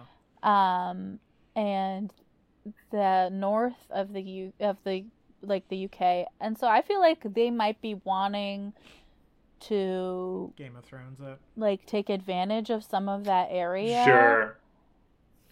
but I don't know. We'll see. Yeah. I mean, that could be at least just how they're playing it, but in fact, they're just like trying to get away with, you know, um, filming faster, longer hours, or Yeah, whatever they well, want. Yeah, kind of there's less protections for workers and less COVID 19 pre- precautions and such. The other thing too is Amazon recently acquired MGM, and MGM owns the Bond franchise. Um, and you know, Bond's a very UK production. Like they they very much play nice with the UK and and film as much as possible there. And so they film at Pinewood Studios, which is like this legendary studio out there. Um, Mhm. Most of the Bond films have been shot there. I think almost all the Star Wars movies have been shot there. But I almost wonder if they have an easier time getting access to Pinewood stuff too because of their ownership of MGM and MGM has Sure. like a good relationship with Pinewood. Yeah. Um, so I think that could play into it as well. Like obviously the other stuff we're talking about is true because Amazon's bad, but um, yeah, I think uh, I think that could have something to do with it too. Like it just might be cheaper and they have mo- more resources at the ready for them at Pinewood as well. Do you guys think? Yeah. Uh, do you guys think in season two? Do you think they'll add a, a Tom Bombadil appearance? Oh, I, I wish. don't know. I, It'd be I feel so sick if Nori and Gandalf went and did shrooms with Bombadil, I feel like just like I'm Frodo ups- did. I feel like he's I'm got to show upset up. because they they teased the Ents. Mm. They like showed They when did, the yeah. comet came down. They like were like, oh look, there's some baby Ents that you've never met before, and then they're like, no, you don't get anything cool. You don't get anything good. You just get like these boring gray people in future Mordor. Because that's like the whole running thing, right? Is that Bombadil has never appeared in any of the the film adaptations, not even that like uh that animated one, right? Like he hasn't appeared in anything outside of the books. Yeah. Oh, I didn't know he wasn't in the animated one. I well, I could be totally wrong fair. about that, but I I haven't I, seen it. I thought I haven't seen it either, but I'm pretty sure that's like the running thing is that he's not in anything outside of the books. Yeah. And so I wonder that that I'd, I'd be pretty hype if they added him. Hopefully they did him I justice. wish, because but like they could really, they could really do so much cool stuff with like Gandalf. That's where he meets him, This yeah. rando guy. like, how long have you been here? Ah, whatever, forever. yeah, don't worry about it. What's I've the what's the meme where where they're in uh the fellowship is in uh, Rivendell and they're having the, the council of the ring and they're like why don't we just like give it to Tom Bombadil he's like uh, we can't he would he doesn't even know what it is he would just like throw it away like He would forget. he would just like and throw it in the trash it. or something like somebody was, I was reading something about He somebody saying him. they just need to like sew, like sew it into his back. You know what I mean? Just like open up his skin, sew it into his back, and then nobody will ever find it. He won't even know he has it. has it. so a lot, a lot of this show feels like this Patton Oswalt bit. I'm, I'm gonna read a large chunk of it. Uh, I'll try to work around the swears as much as possible. Where he talks about the Star Wars prequels, which I'm a prequels apologist. I don't really want to open up that can of worms. They're good. I like the prequels. Yeah. Um, I like the prequels well enough. However, this bit is exactly how I feel about this show. Um, where he says like, uh, like let's imagine I ran into George Lucas in 1992. Oh my God, George Lucas! I just want to say you're amazing. I love you. Star Wars is awesome. Just thank you. And then George Lucas says like, well, you know, you like Star Wars. You know, I'm about to start working on some prequels. Oh, you're gonna do chapters one through three. Oh my God, I've been waiting so long for this. And George Lucas says like, oh, you like, you like Darth Vader? I like Darth Vader. Yeah, I love Darth Vader with the cape and the mask and the lightsaber. He's a badass. This is well, in the first movie, you get to see him as a little kid. Uh, wh- what? Uh, like, you mean he's like Damien in the Omen, right? Like he's going around killing people with his mind and stuff. And he goes, no, he's just a little kid, and he gets taken away from his mom, and he's very sad. He's an innocent child slave, actually. yeah, it's just like, well, I kind of like the helmet and the cape and the sword. And he says, well, don't worry about that because you know who's in the second movie? Boba Fett. Holy shit, Boba Fett, that's even better than Darth Vader. With the suit of armor and that helmet and the cool ship, he's a badass bounty hunter. Yeah, and in the second movie, you get to see him as a little kid. um, it says, wait, so you mean he's got the helmet on and he's shooting people and stuff, right? And he says, no, he's just a little kid and his dad dies and he's very sad. you know, George was just working through some Sure. stuff. Yeah. And so it's just like, it, that's how this show felt to me, where it's like, you like Lord of the Rings? Yeah, I like Lord of the Rings. Like, I, you know, fantasy's not really my bag, but those movies are like really good, you know, uh, etc. Oh, okay. Well, y- you want to see what happened before? Oh, like before The Hobbit, even? Yeah, that's great. Uh, you know Galadriel? Yeah. Well, she uses a sword. What? What? Like, why? you know Elrond? well, Gandalf, he Uh, can't even talk. D- yeah, you know Gandalf. Yeah, he doesn't know English. Yeah, yeah. You know Elrond? He looks like Neil Patrick Harris now. Um, Oh, poor little Elrond. He looks like such a sweet. Si- okay, this is one thing I need to say now. Knowing where this is going, I'm disturbed because Elrond marries Galadriel's daughter. But Gross. so far, Galadriel's daughter doesn't exist yet. And I know elves are weird or whatever, but like, is no one else bothered by this? Like, she's just gonna like be born and it's gonna be like a Twilight situation. And I'm not comfortable I met that. you and you were a baby. like, uh, like he's like imprinting on Yeah. her when she comes out. Like, oh, that's my Well- future Ugh. wife. That's gross. Like, I'm friends with your mom. like, I uh, okay. Why did they have to do that? She can be a badass spider lady, and yet have a husband and a child, Yeah. Like- I well right? I think I, I I'm hoping that we avoid any of that She's because they don't have the the the source material that comes from. Maybe. No, they Oh, do okay. because that's Arwen's mom. Oh. Oh. She's very important. So Yeah. no, Yeah, she's got to be kicking around somewhere. Not yet. but though. she's also. I'm wondering if maybe they're gonna like compress, like fiddle with her backstory too, because Elrond, Elrond's wife, Celebrían, she was captured by orcs and hid hidden in the mountain and tortured for years. And it was so bad that when they finally found her, she had to go to Valinor because she was so. It was so awful. oh like- god. Whoa. So that's terrible. I don't want them to use that because that's like the worst way to go out. But like maybe she's been captured and she's being hidden somewhere and they'll find her. But like also like I really don't want them to do that because also the Míriel, like the the Queen of mm-hmm. Numenor, Yeah. She her end, my gosh, is the saddest Yeah.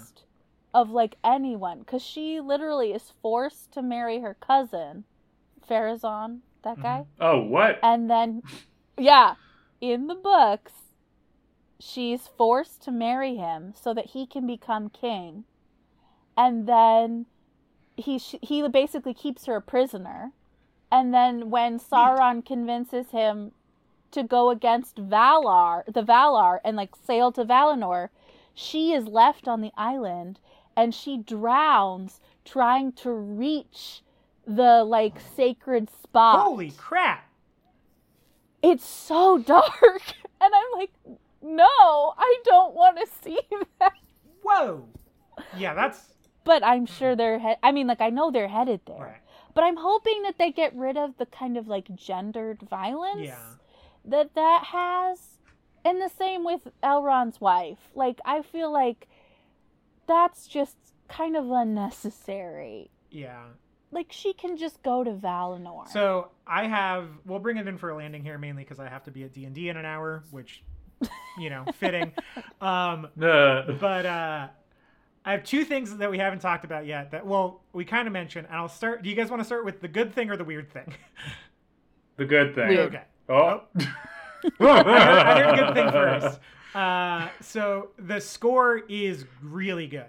I really Agreed. liked all the music. Um, the main theme by Howard Yes. Shore is really good, and then Bear McCreary. That dude has been putting in work lately. He so Bear McCreary. I first learned about him during. Um, uh, he did the music for. Uh, to me, he came on the map with um, the zombie TV show. The heck? Walking Dead. um, and the music to that is really good. That main theme, the main theme for Walking Dead, is really good. Um, and then he did. Uh, he also did Godzilla King of the Monsters. The score for that, which Oh. is amazing. I listened to that. I listen to that score to work out to a lot, which like, he, I usually don't listen to film scores to work out, but that, that's really good. And I guess he did the the music for God of War Ragnarok too. Um, I saw that when I was looking at his stuff, and I, I haven't played that game. I'm, I'm not really into God of War, Sure. but I thought that was interesting that that just came out, and he Mhm. also did that. yeah, and he did. Um, uh, did he do? Oh, he did the first God of War too, and uh, you know he did Ten Cloverfield Lane. Did he do? He did all the music that's in Galaxy's Edge uh, at the Disney parks. Oh, that's cool. Mhm. Yep. So he's I agree. I think the score added a lot. mhm. and that that main Yes, it was Howard so Shore theme is really good. good too. Yep. Absolutely agree. I felt like that that's part of what drew, drew me in and made me like this show more Yeah. was the visuals and the score was like, okay, this feels like Tolkien. This feels like Middle Earth, you know? yes. And Um, then all the things we've talked about are kind of what were like drew me out a little Yeah. bit. I think that the score, I noticed it most in like Numenor, Mhm. and when I loved that it felt like he was really trying to help them out. Because there were some times where I was like, what's going on here? Am I supposed to agree with that? And then I hear this like, no, no, no, no, no, like dark. And I'm like, okay, you know what? He's evil. You're right. like but then also you know like the motifs were very Mm-hmm. strong and i i felt that he did a really good job of paying homage to howard shore's style Agreed. without stealing it Definitely, definitely. It definitely felt like, and I think uh, you know, in in reading some stuff for the podcast, I saw that he was like, "This is what I want to do. I want to honor his contribution to the to the previous films, and and make this score in in his honor." You know, like, I so I totally agree, and I could Mhm. definitely feel that before I even read that. You know, Yeah. Um. uh. It, it- he does that really well because um, Akira uh, Ifukube, who did the original Godzilla score, um, incredible score. The Godzilla theme is so good. But if you listen to the Godzilla theme, the main like Godzilla theme, and then go listen to the theme for Walking Dead, it's the same song. um, it's totally the same song. But then he gets to do it in a Godzilla movie, like, and it's really great. And the the spin he puts on it is really really good. And he he composed this like um, Serj Tankian from uh, System of a Down. He does this cover of the Electric Light Orchestra song Godzilla uh, mm-hmm. for Godzilla King of the Monsters, but Bear McCreary rearranged it and made it like an orchestral score and put like Japanese chanting behind it, and it sounds incredible. Um, It's really, really dope. And so you can tell that like if he works on a project like that where he has to um, like build on something that came before, he's going to do it like very respectfully. It feels like. yeah i really was really loving it and i'm sad that like there's no like you know big distinctive moments that i can recall. But i feel like he didn't make it the like the, the such the common pitfall of scoring where you lately where you just kind of want it to blend in with the Mhm. background and all the scores sound the same. I felt that he was really trying to make it distinctive and each culture getting their own the singing scenes Yes, very good. I just felt those were the strongest of the whole series with Disa singing to the rocks. I was like, "Oh my gosh, this is so cool and so interesting." and that's Tolkien, then- right? Like, there's so Exactly. much singing in Mhm. Tolkien. He loves music and the way that it reflects culture, and I loved it when they brought that out. Hundred And I wanted to see more. I wanted to see the elves singing Mhm. and the humans singing, like just little bits and pieces, moments that show us what they're like outside of this context. And I think that's one of the main things. Like, just show us little bits of what their culture is like, you know. And I think that that's one of the things they hope. I hope they do next season. Yeah. Yeah, I totally agree. And um, I mean, yeah, reading the books. I mean, every other page, especially even in the Fellowship, when they're when they're leaving the Shire and they're they're just journeying, every other page is them stopping to sing a song. I mean, th- that's just what they do. So I agree. That wasn't really much of a part of the original films, and I think they got away with that because the films are great. But I'm glad that they included that in this show. I think that's a really cool addition. Yeah, I Mhm. think there's more room for it in the show because it's just longer.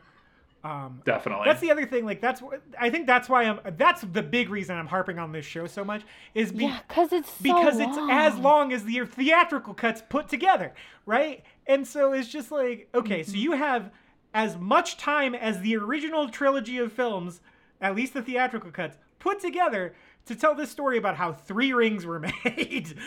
like it feels like you could have either one cut that down or two used it much more efficiently than you than you did. Um, but yeah, like what did you do with that Yeah. time like i need you to account for every second and how you misused it Um, speaking of the, that kind of thing, this is the weird thing I wanted to talk about. What did you guys think about the sword key that creates Oh. Mordor because I thought that was dumb as hell. I was just like, what? What in the video game is this? Like, it just. It was such a I don't know. It felt like such a ridiculous fantasy thing in like a world that does not have a lot of ridiculous fantasy things. It felt that whole part felt so much like the parts that I hated about the Hobbit movies. Yeah. I'm not gonna lie.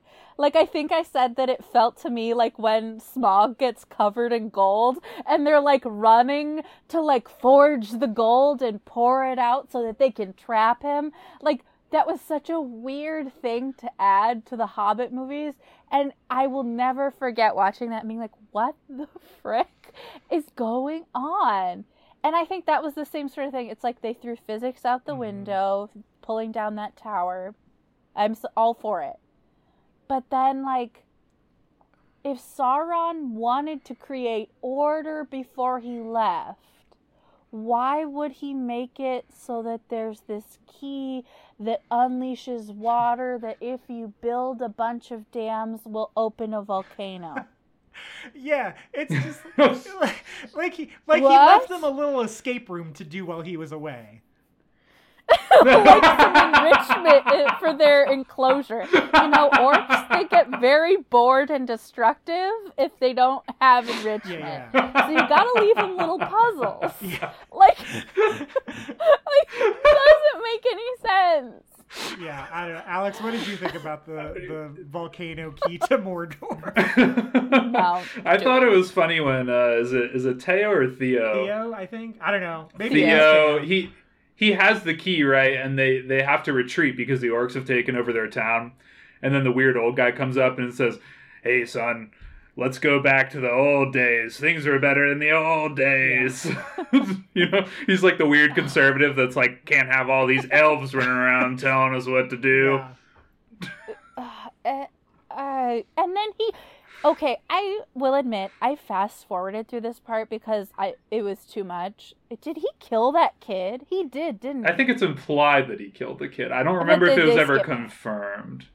because it's just like it shows and then skip towards oh he's gone. Yeah. and the old man is still here.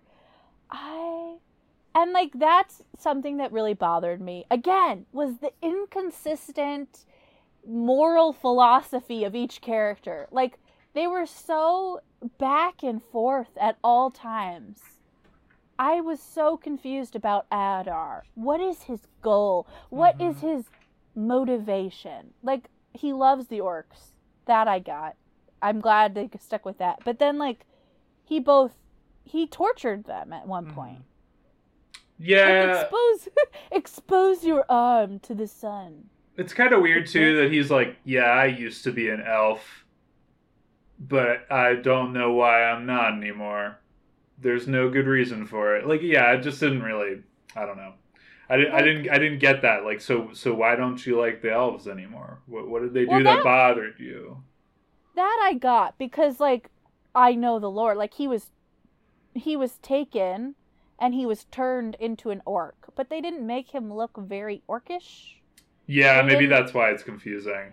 they made him look too elvish. Like, okay, if he's an original orc, well, just make him look a little uglier. Like, we get the The- picture. Like, it's fine. Um, but yeah, he was supposed to be one of the original elves that was taken and twisted into something different by Morgoth, who they don't really explain that much, but they can't. I almost was thinking about this at the beginning, and I, wo- I wonder whether this would even be going in the wrong direction still of the world building. But would it make sense for like the beginning of, like, remember how? And they they sort of did this a little bit, but at the in the original film trilogy, the very first thing is is this exposition about here's what the Mhm. ring is, Mhm. and here's here's what Lord of the Rings is, right? Here's the the main backstory to to the whole conflict, sort of would it make sense if they sort of did that for this, but they were kind of like, here's what the Maiar are, and here's what the Valar are, and here's who Morgoth was, and you know what I I mean? They did that a Yeah. little bit, but should they have done a little bit more?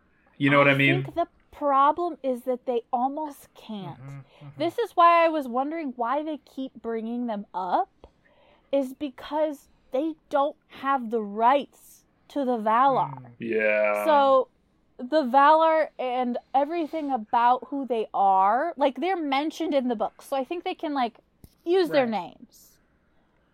But like the whole explanation of who they are and what they are is in the Silmarillion and the, all of the extra I- stuff. Like It feels like and that's why I'm like why use that? It feels like so the James Bond movies had something kind of similar with some right stuff. So there's like the Shadow Organization Spectre, um, which it was Uh-huh. the name of one of the movies.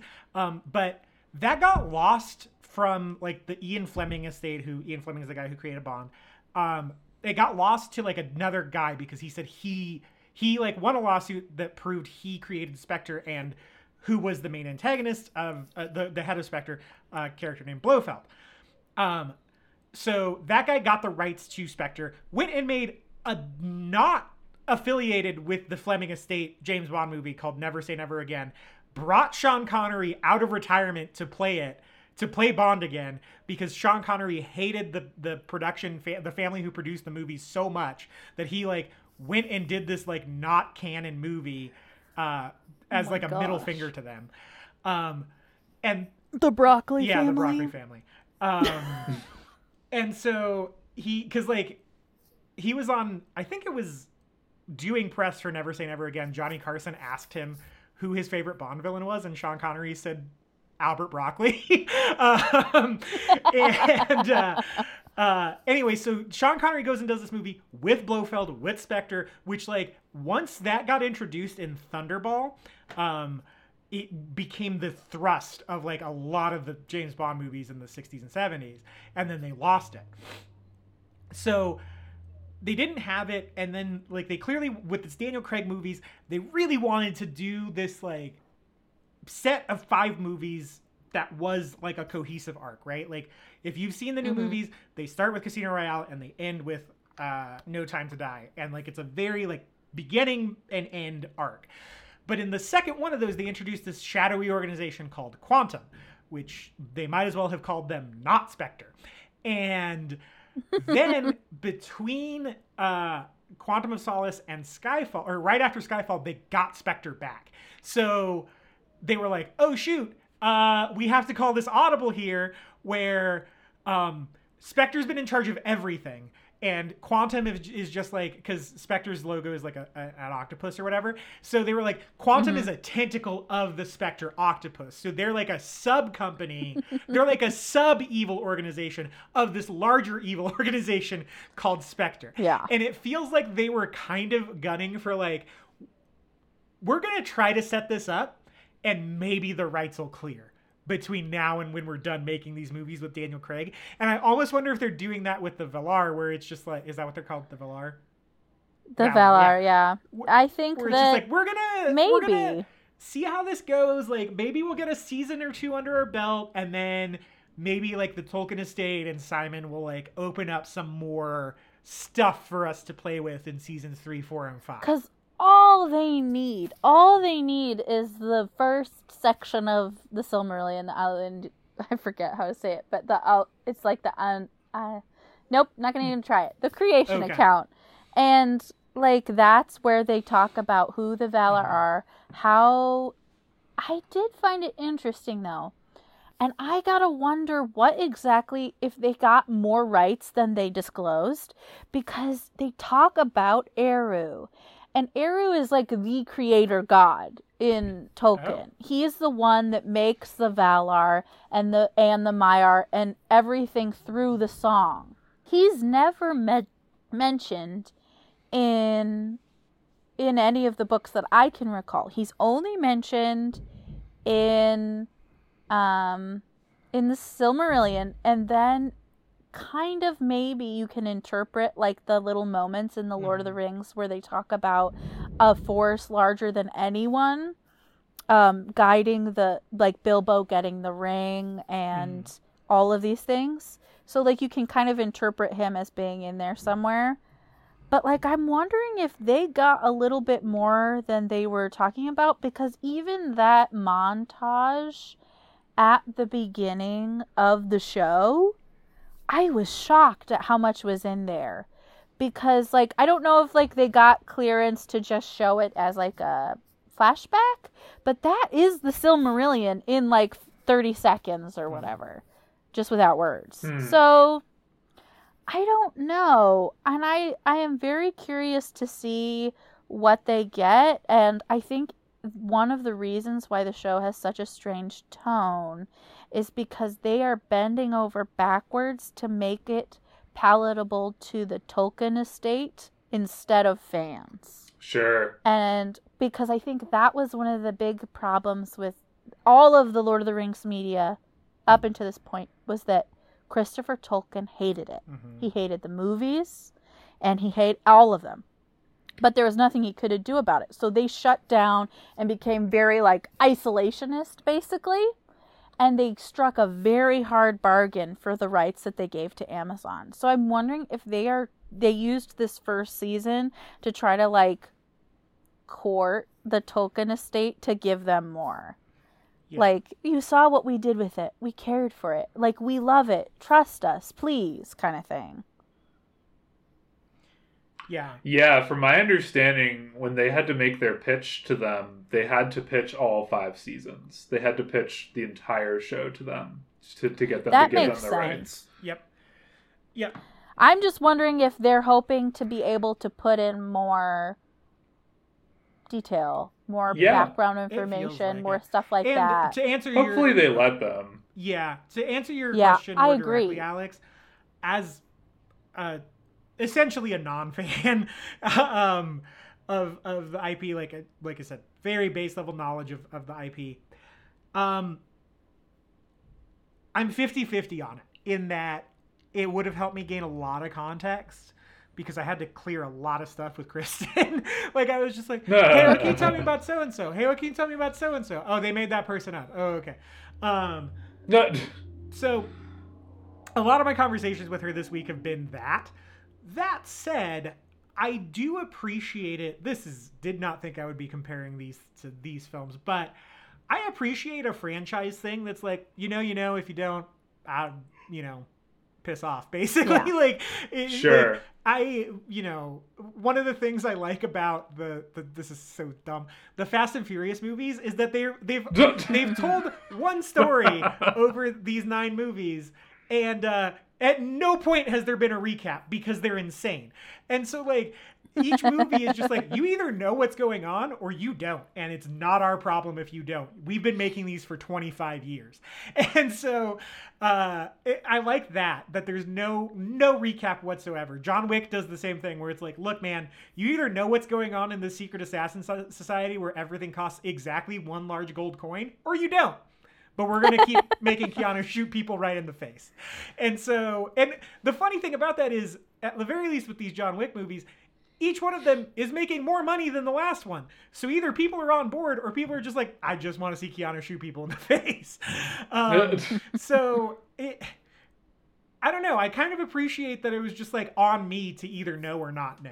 Like I I like it when a show does that where it's like you're either in the club or you're not and like if you're not why are you watching this? Like I I understand that. Like I I am coming to your thing, right? Like you shouldn't have to it really hold my hand through a lot of this stuff. Like maybe a little bit of setup because like this is some this is some pretty deep lore for a lot of people.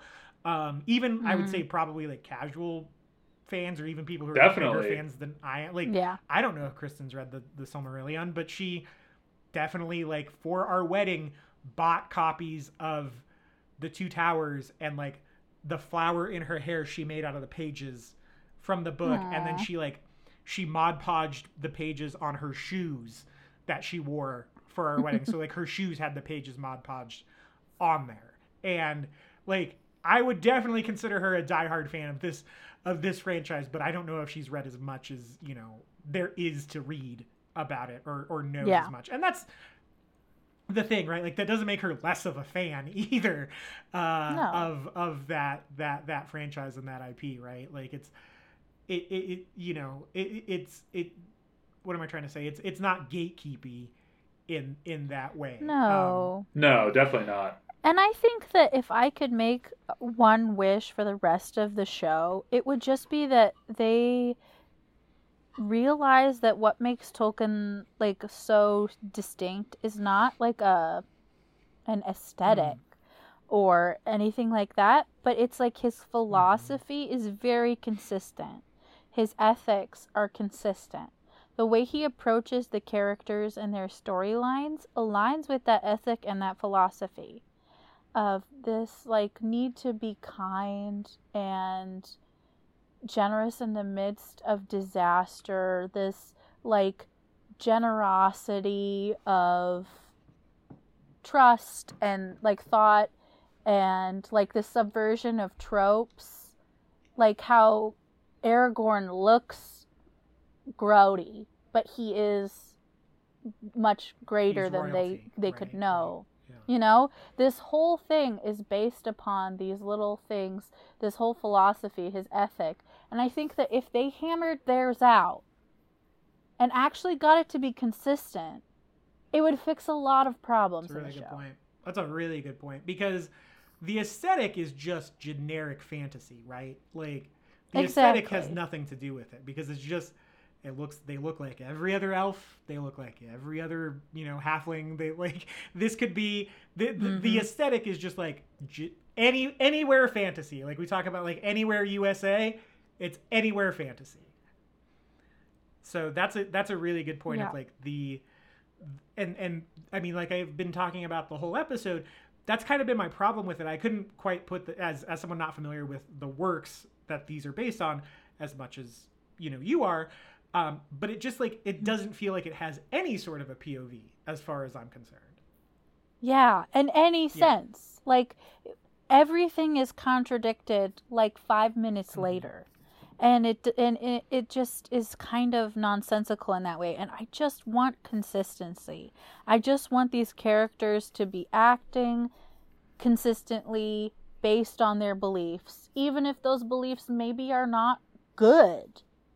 Like I need you to pick a lane and stay in it. And I think that'll make your show so much better because you won't, you know, it won't feel so jarring moving from one thing to the next.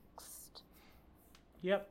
Um, yeah, I think that's a great place to bring it in for a landing. Did you guys have any other thoughts on uh, season one of The Rings of Power? uh, no, I think we we covered it. Yep. Uh, well, thank you guys a lot for being on here. Um, because I feel much more informed. Like I, I was. This is also probably because, like I said, I finished watching the show at 4 a.m. and we started recording at like 8:30.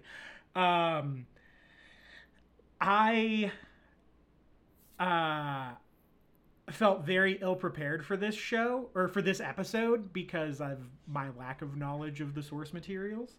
Um, so thank you guys for filling in that gap for sure. Anytime. um, do you guys have anything you want to plug? Any projects you're working on or anything like that?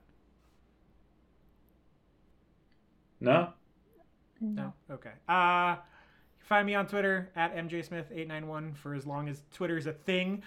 um, who knows? This is coming out December 2nd. We'll see if there is a Twitter to follow me on. Um, if not, wow. you can follow me on Instagram at mjsmith891.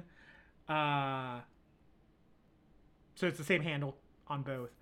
I have another podcast called uh, Let's Jaws for a Minute, and um, we went through Jaws the film Jaws minute by minute, um, and now we're going through the films of Steven Spielberg. We're coming to the end of season one of Spielberg, so mm, when's this going out? December second. The mm-hmm. most recent episode came out on the day after Thanksgiving, and it is about Empire of the Sun, um, which is his uh, film about uh, prisoners of war in Japan during World War II. Um, the next episode of that is going to be about Indiana Jones and the Last Crusade, which is kind of another World War II movie from Spielberg, kind of. Um, yep, and then we're going to bring that season in for a landing with Hook. Um, and after that, we're going to leave it up to listeners to decide what, what season we do next, if it's Spielberg season two or if it's uh, something else. So yeah, you can follow. You can find that in a link tree that I have on my bio on um, Twitter and Instagram. Uh, but you can also follow that show at Jaws for a minute.